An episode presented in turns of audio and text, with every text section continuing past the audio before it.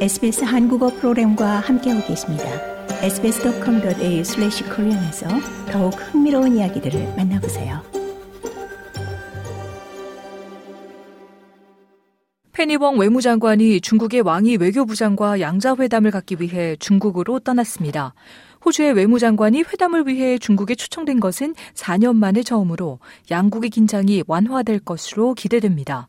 웡 외무장관은 내일 베이징에서 호주와 중국 외교관계 수립 50주년 행사에 참석합니다. 웡 외무장관은 대화는 열려 있다며 중국과의 관계를 안정화시키기 위해 인내심 있는 단계를 밟아왔다고 밝혔습니다.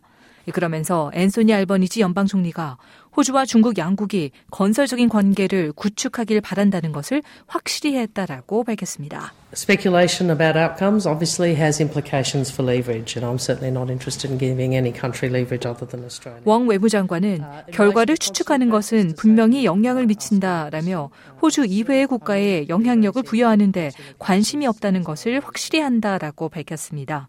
그러면서 혹시나 영사 사건과 관련한 질문이 나올 것에 대비해 미리 말하자면 항상 그랬듯이 문제를 제기할 것이라고 말했습니다. 더 많은 이야기가 궁금하신가요? 애플 포드캐스트, 구글 포드캐스트, 스포티파이 또는 여러분의 포드캐스트를 통해 만나보세요.